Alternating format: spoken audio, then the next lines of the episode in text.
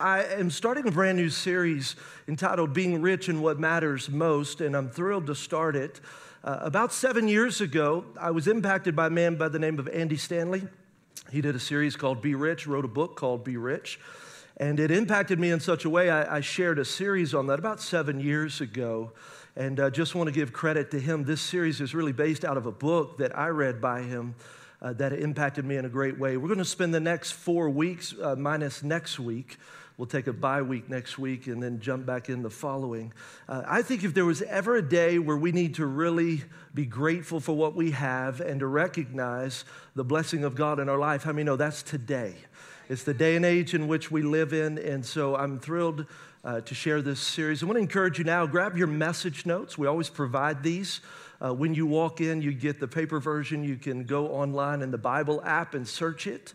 Uh, we're in the Bible app as well. You can also just take notes on your phone. There's always notes that happen on the screen. And I want to encourage you because, uh, you know, a lot of times you come to church and it's like, oh, it's good, but if you don't write it down, you won't walk out with it. Uh, how many know you've walked out of something, you said, oh, that was good. What he said, I don't know, but it was good. And uh, I've been there. And this is what I know. None of us have that great of a memory, so we just we write it down, we go back. And I want to encourage you, even throughout this series, God's going to challenge you and challenge us. And uh, even me studying through it, it's there, there has to be the mentality that I came to church not to get a man's opinion, not to hear a self help seminar, but to hear what God has to say on a topic. And then we walk out and we digest that, and it makes us better because it's God's word. And uh, I want to encourage you to write it down, go back home and study it this week, and let's see what God does to us, through us, and in us. Can I get an amen? amen? I want to start off with a question. How many of you, as a kid, you wanted to be rich? Come. All right. How, how many said I wanted to be poor? Okay. right. Yeah. Nobody. Right. Everybody. How, how many know someone who is rich? Yeah, okay, come on. Yeah, yeah. How many thought if I was rich, I'd do a lot better with my money than they do? I, I, could, I could make a bigger difference, a better impact, right? Right? Yeah. yeah. How many of you are filthy rich? Ushers, I want you to watch. Okay, right here. Make sure they get three envelopes. Come on. Just play. Look, it's funny to me that when you talk about rich, eh, no, no, no, nobody wants to be rich. We just, we just don't, like, we want to be rich, but we don't want to say we're rich. You, know, it's like, I, I want it, but I don't want anybody to recognize me as that. But we don't despise the fact that we're tall. Anybody tall? You'll say, I'm not tall. Yes, you're tall. Yes, Kinsey, you're tall. she embraces her tallness. Yes. How about athletic? Someone says, I'm athletic. Like, you're not going to say, man, I'm not athletic. No, you're going to say, yes, I'm a baller. I'm athletic, absolutely. Why? Because it's who you are. What about a Texans fan?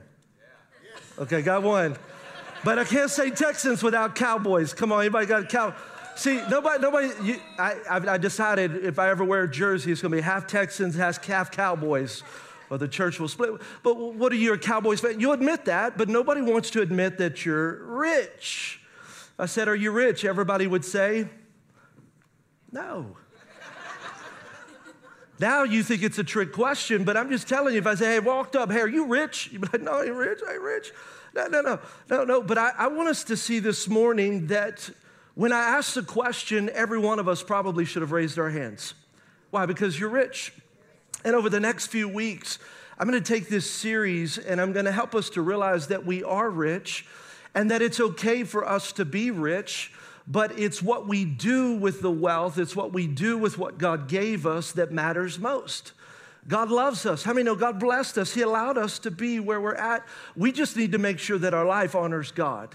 And I want to dive into 1 Timothy chapter 6 verse 17. Uh, this is going to be really our theme scripture for this series. And as I lay a foundation this week, I want us to continue to focus on what God calls rich and what we're supposed to do with the wealth he gives us. Paul talking to Timothy, this is a pastoral epistle. So, Paul is talking to him, and he's not talking to you, and he's not uh, talking to a congregation specifically, but he is talking to Timothy, who pastors a young congregation. He's young, the congregation's young. And so Paul is going to talk to him about look, this is how you lead those people. This is what you should say, and this is what you should do. And, and he goes to Timothy and says, Look, from time to time, I want you to pause on what you're teaching on, and I want you to come back and I want you to look at verse 17. Command those. Command those who are rich in this present world not to be arrogant, nor to put their hope in wealth, which is so uncertain, but to put their hope in God, who richly provides us with everything for our enjoyment. Command them, not suggest. He's saying, command them to what? To do good to be rich in good deeds, to be generous and willing to share. And in this way, lay for yourselves treasures for themselves as a firm foundation for the coming age, so that you will take hold of life that is truly life. Isn't that amazing what he's talking about? So he says, Look, I don't want you to be arrogant. I don't want you to put your hope in wealth. I want you to put your hope in God Himself. And then I want you to be generous in good deeds. I want you to be generous with what you have. And I want you to be willing to share. And then as we do this, we're laying for ourselves treasure in heaven and we're going to live the life that God's called us to live. And one of the things that I've heard that I love so much is that every blessing you don't give back to praise to God is a potential to turn into pride. Every blessing that you get from God that you don't turn back to praise to Him, it has the potential to build pride in your life because you think you did it. You think it was all because of your smarts and your strategy and your strength and, and, and your education. And the truth is, yeah, you may be educated, you might have strategy, but without God, you don't have anything. Gallup poll, uh, they did a, Gallup did a poll, and I was reading through, and they were talking about what it means to be rich. Okay, so, so how much money would you have to be to be rich? Now, here's what some people say look, if you make $100,000, you're rich. some of you like, that's right. And some of you like, are you kidding? That ain't nothing. Like, like, and, and what's the difference? Some of you don't make it and some of you do. But they said, oh, okay, 100,000. No, no, no, no, no. Look, when you make it, it's not that I'm rich, someone else is rich. And then they, they asked another one, those who made thirty to thirty-four thousand dollars a year, what would it take for you to be rich? And you know what they said? They said seventy-five thousand. Wow. Yeah. Somebody like, wow, seventy-five thousand, man, that's awesome. That would be rich. And those that make seventy-five thousand, what are you like? You're like, ooh, that ain't rich. We barely making it. And then there were some subscribers they asked to Money Magazine, uh, how much money would you have to have in assets or in liquid assets uh, to be considered rich or wealthy? And what they said was $5 million. So if I had $5 million in assets or liquid assets, you'd be considered rich. Some people say that's stinking rich. And then those of you that have that, you're like, hey, I ain't rich, but I know somebody who is rich. Right? So, so what's, what, what am I saying? The rich line is always moving that no matter what you make, rich is always a little bit more. That no matter where you're at in life, you're not rich, but someone else is, and you know someone else is rich, but you don't realize that people are pointing to you and say, Well, they're rich, they're wealthy, they've got it going on. And that's where we have to understand not what the world says is rich, but what does God call rich? So, there's some good news this morning, some bad news, okay? Don't want the good news first? Good news is you're rich. you may not feel like it, but I want you to know you're rich. If you've got running water, you're better off than most people around the world. How many know you didn't think twice about grabbing a bucket, going down to a well, going down to a river, and getting some water and bringing it back to your house so that you could take a bucket bath? Come on. People all over the world, that's how they live. And yet, here we are taking for granted the fact that we've got running water that comes right into our house and we can drink it. We can take a bath with it. We actually flush the toilet with it. If you've got sufficient food and clothes, if you live in a house and apartment, if you have reasonably reliable transportation, you live in the top 15% in the world. And if you own a car, you're in the top 3%. You say, yeah, but my car's not much. That's no, no, no, no. Do you own a car? Okay, you're in the top 3%. And many people, they don't own just one car, they've got two cars, and some not even two, but they got three. The top 3% of wealth earners in the world. And, and I know that you don't feel like you're rich, but I need to remind you you're rich that God has blessed you, that as an American, you are rich. And in fact, it was very interesting. I read a stat that 2.6 billion people in the world live on less than $2. 2.6 billion. And a lot of times, this is what we would do with $2. And they live on it. Imagine living on $2 or less in your life to survive. In fact, 33, if you make $33,000 or more, you're in the top 1% of wage earners in the world. If you make 80,000 or more, you're in the top 0.1% wage earners in the world. Can you imagine? I mean, so when you look at our status, not just as Americans, but around the world, I, I, know sometimes, look, I told you that. You're like, ain't nobody said, woo, praise God. I came into church today and I felt broke. I felt busted and disgusted. I felt poor, but now I realize I'm rich. Now I made your day. I realize it. Why? It's because you don't feel rich. It's because the paradigm that you're living with is not God's paradigm in your life. There is something that the world has implanted into us that rich is always more, rich is always further, rich is always there. It's a moving target. But I want you to know today you are rich. And it's okay. Everybody say it's okay. I want you to say this we say, I'm rich and it's okay.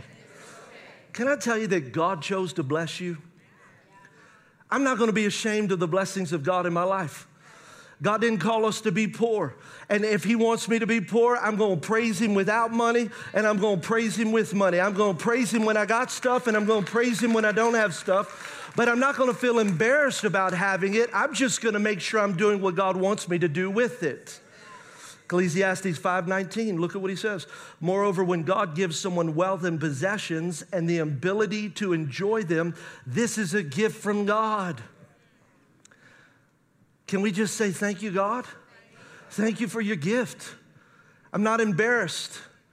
I'm not at all. I'm like, thank you, God. I'm so grateful. Now, God, I, I just I give it back to you. I live with open hands and open hearts.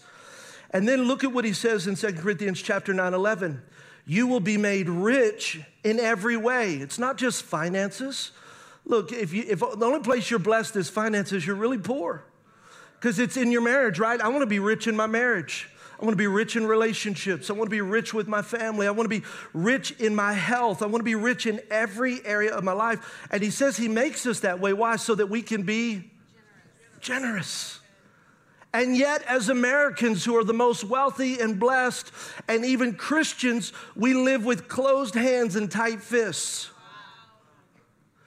And God said, Look, I gave you a responsibility. Don't feel guilty. Don't feel ashamed. Feel grateful. And then, look, I want you to open up your hands. Why? Because I want you to be generous and to bless, not on some occasions, but every occasion. Can we be the ones that go into the restaurant and even if the wait staff mess it up and the cook mess it up, us give 20 and 30 and 40%? Maybe we ought to just tip our whole bill and say, That's what grace feels like.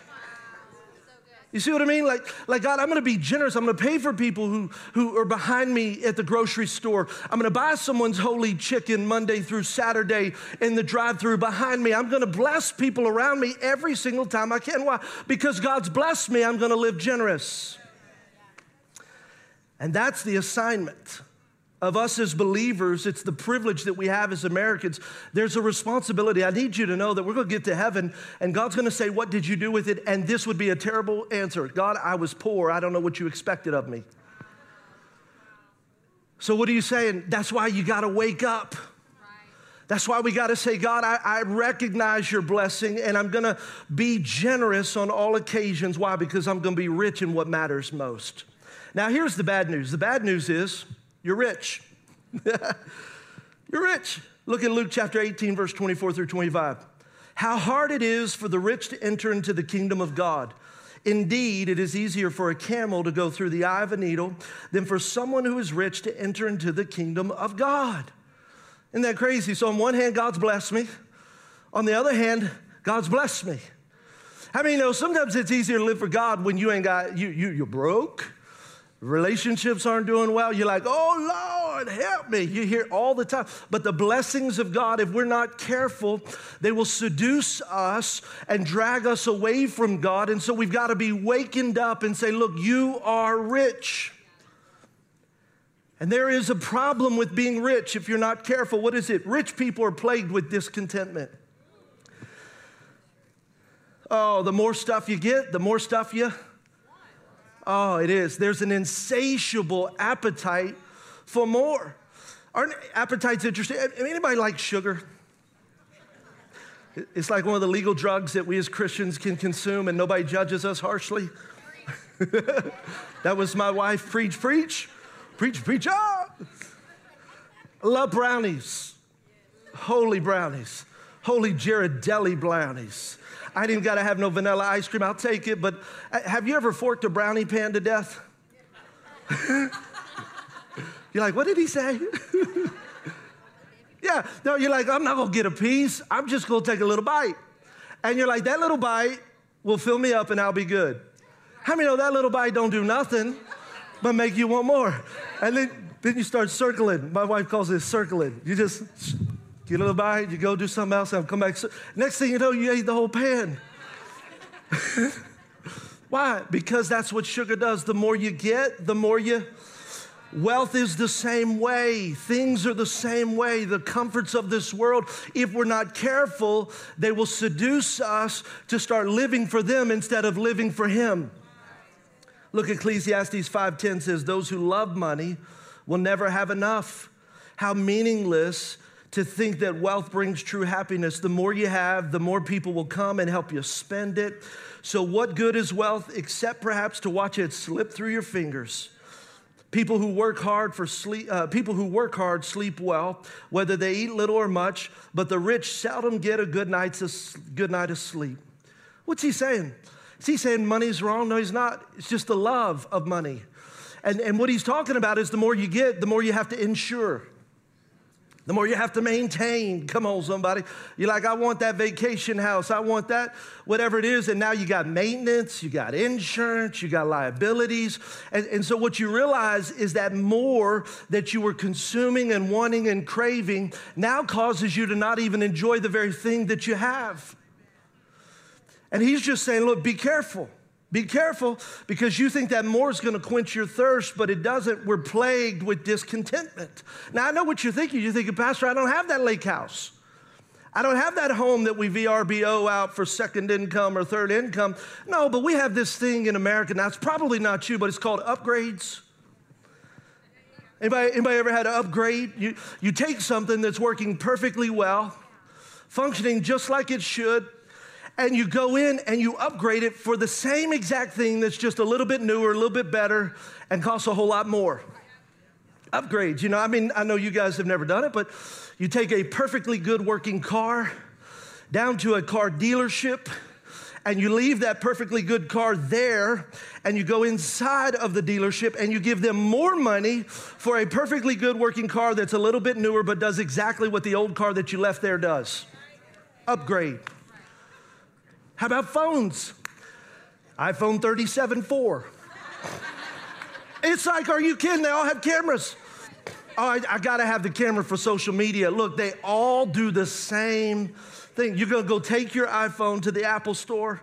You're gonna stand in line. You're gonna go to an associate. You're gonna give them the Apple iPhone, which costs you as much as a computer and a college education. And you're gonna mortgage your other child's college education for a camera that works a little bit better and runs a little bit faster in the processing of the phone. Those are upgrades. I mean, think about the, now, I mean, none of you ever done any of that, but what about your closet? I mean, think about this. You have a room for all of your clothes to live in. A room for your clothes. And, and a room. You got so many clothes. I was talking to the staff earlier today, they were laughing. One, of the men in the meeting said, I want my wife to give me back my part of the closet. So let's just be real. The women have this closet full of clothes, and men, we got a section. Think about this. And then we will walk into this house for the clothes that we have, and we will, and you probably did it, some of you might have done today. I got a whole closet full of nothing.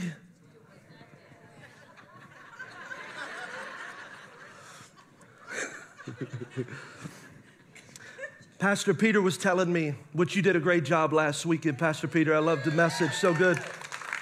We were talking about it, and he said, Did you know back in the early 300s of, uh, you know, right after Christ was born, theologians, and they, I think it was the Roman culture, he was telling me they only had two garments to wear their work garment and one that was just a little bit worse in case something happened to it.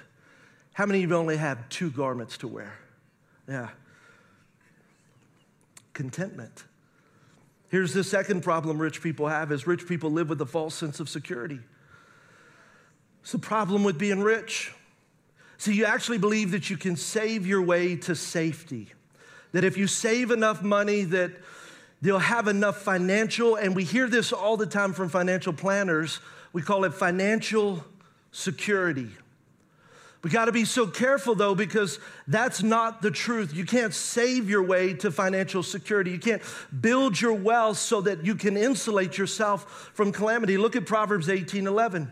The rich think of their wealth as a strong defense, they imagine it to be a high wall of safety. Think about it a high wall. So, so if the more I get, the higher the wall, I can insulate myself. But the Bible says, look, that, that's a false sense of security. It's an illusion, it's a mirage. I mean, think about this. Let me ask you this How much money would you need to make sure you're secure for your future against all the calamities? How much money would you need? Somebody? You don't have to answer, but think about it. Here's what I would tell you more than you currently have. No matter what it is, it's like, how much do you need?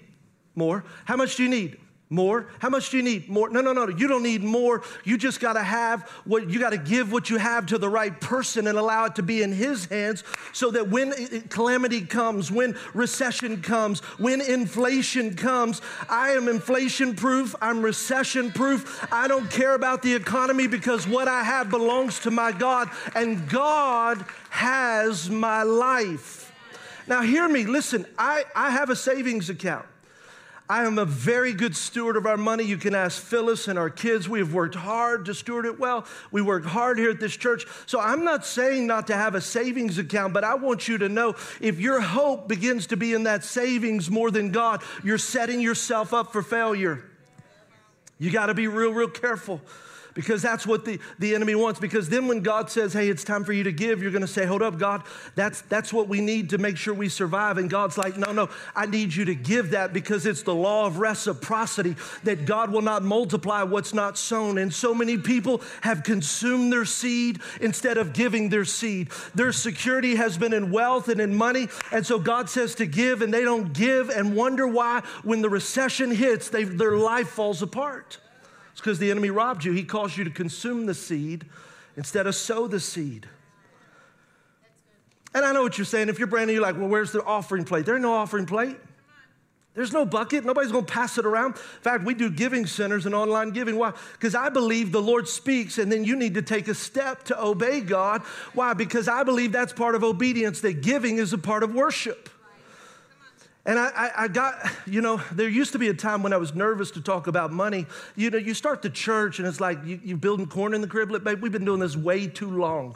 There's way too much history. And I'm telling you, the word of God will not fail. There are some of you right now, your life has been falling apart financially. I feel it by the power of the Holy Spirit. And if you would allow the Lord to speak to you and break off the lie of the enemy in your life, I promise you, you will see the blessing of God no matter what happens around the world world around us.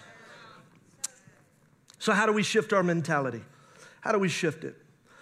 Because that's what we have to do, right? I've, I've, got to understand that wealth can't give us safety and security. And understand that, okay, God, you've got a way of thinking about this. So, how is it that I can have a paradigm shift or change the mentality of what I have for money? What's the most biblical response? And I know some of you say, okay, this is where, Pastor, you're going to say, give it all away. I, I know that. You're like sell your house, go live in something smaller, go feed the poor. And now this is where the guilt comes in, and you're going to guilt us to be doing what God wants. Not, I don't want to guilt you, I want to motivate you. I want to inspire you. And, and, and the thing is not to go and give it all away and live in a shack. Here's what I want to challenge you with three things. Number one, I will be grateful. What's my response, Pastor? Just be grateful. Can we just say, Thank you, Lord, for bless. Come on, say it. Say, Thank you, Lord, for blessing me, for making me rich. I, I, look at my life, and, and out of all the countries, out of all the cities, out of all the states, all the places, all the churches, God brought us here to this place to live the life that we have today, to be a part of the church we're a part of. And I don't know about you, but I am so grateful. Fact, yes, we have a sign out on the stage, and it says, Thank you, Lord, for choosing me. Today, it's a privilege to be on this stage, this altar. Thank you, God, for choosing me. It's on both entrances of this stage. Why do we do that? Because every time we come up here, we don't take it for granted. God, thank you that we're not portable. Thank you that we're not setting up and tearing down today. God, thank you that we have a building that's not just a building, but it's an excellent building. God, I thank you that we get to have services where lives are changed, people's uh, marriages are healed, families are restored, healing takes place in, in their bodies. God, we are grateful for what you have done in our life. It's an attitude of gratitude. So grateful. Look, David had this attitude. Look at First Chronicles chapter 29, verse 10 through 14. Now, to give you a little bit of context of this passage, David writes this passage after having given God 110 tons of gold. That's 220,000 pounds of gold. How many know that's a lot of gold? So David has given God this, and his generosity has stirred the generosity of the people, and he's inspired them. And look at what he says. Look what it says. David praised the Lord in the presence of the whole assembly, saying, Praise be to you. O Lord, God of our father Israel, from everlasting to everlasting, yours, O Lord, is the greatness, the power, the glory, the majesty, and the splendor. For everything in heaven is yours Yours, O Lord, is the kingdom. You are exalted uh, as head over all.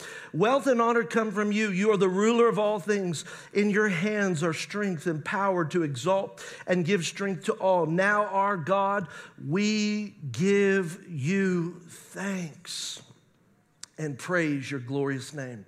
Look what he says in verse 14. But who am I? And who are your people? That they should be able to give so generously as this. Everything comes from you, and we have given you only what comes from your hand. What an attitude of gratitude. He recognized, I mean, can you imagine you're the king? He could say, I, I won those treasures from all the victories that I've had. I'm the one that taxed people. I'm the one that built this wealth. And the whole time David said, God, we give back only what belongs to you. It's, it's all yours anyway. And then he is just grateful. And what's amazing is his heart of gratitude stirs the people, and the people give, and then they're able to build the temple of God. Solomon comes back and builds the temple of God. But it all flowed out of a heart of generosity. I don't want you to be guilty, I want you to be grateful. Gratitude is what makes us more generous. Second thing is, I want to lead with generosity. Before I spend, I want to give. I want to lead with generosity. I think it's okay to go buy stuff. I think you got to be careful why you're buying it. I mean, you know, sometimes we get addicted to the high of, man, this is something new. And sometimes we're just filling this void inside of us. But I don't mind buying things. I just want to give first. The best way to put our discontentment in check is to give to God first.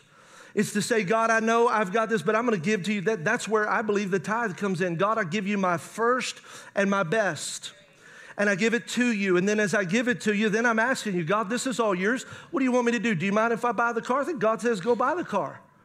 God says, go have a nice house. But here's what I want to invite us to do is can we say, God, I'm going to give first before I spend first? God, I'm going to return back to you what belongs to you before I spend these other dollars and resources on myself. Look at Acts chapter 20, verse 35. You'll not, long, you'll not likely go wrong here if you keep remembering what the master said. You're far happier giving than getting. Look at Matthew 6 21. For where your treasure is, there your heart will be also. Yeah, I, often look at our life and just say, where do you spend your. Christianity and discipleship is really not as complicated as people make it out to be. I could see if you're a disciple. I mean, I can't see by the clothes you're wearing, the smile that you have. I can't, can't see it even by the words that you say. But if you give me two things, I'll be able to see if you're a disciple. Show me your calendar and show me your checkbook. I didn't get a whole lot of amens right there. See, here's what we got to be careful of. If you were under trial for being a Christian, would there be enough evidence to convict you? What do you mean discipleship is just calendar and checkbook? Well, because calendar shows where I spend my time and checkbook shows where my heart is.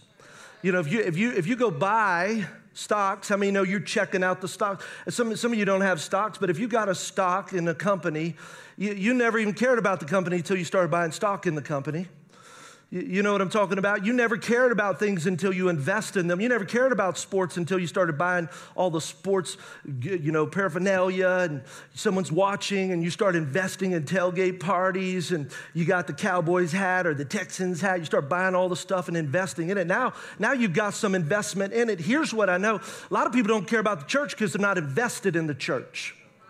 They want a self help seminar. So they come on Sunday and they sit here, they get fed, they leave having never invested in this, and then they can easily leave. Look, if you're invested in this place, you ain't gonna leave in this place. Why? You're invested. You wanna make sure I'm a stockholder. This is my church. I need to make sure pastor's healthy. I need to make sure the, de- the departments are healthy. I need to make sure that parking lot is clean. Look, when you're an investor, you're like, hey, there's trash in the parking lot. Not, not them go pick it up. I'm gonna pick it up. Why? This is my house.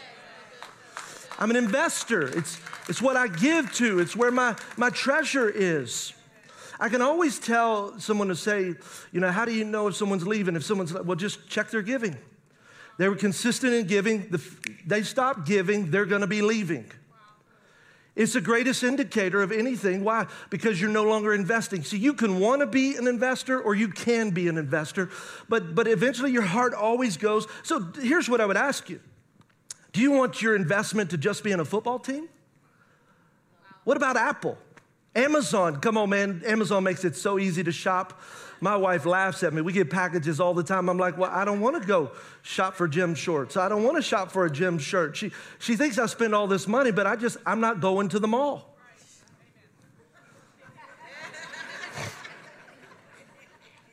First part of recovery is admit it. Where's your investment? Isn't that, isn't that so simple? Just evaluate. Just evaluate. God, I love you. Do you? Show me your time.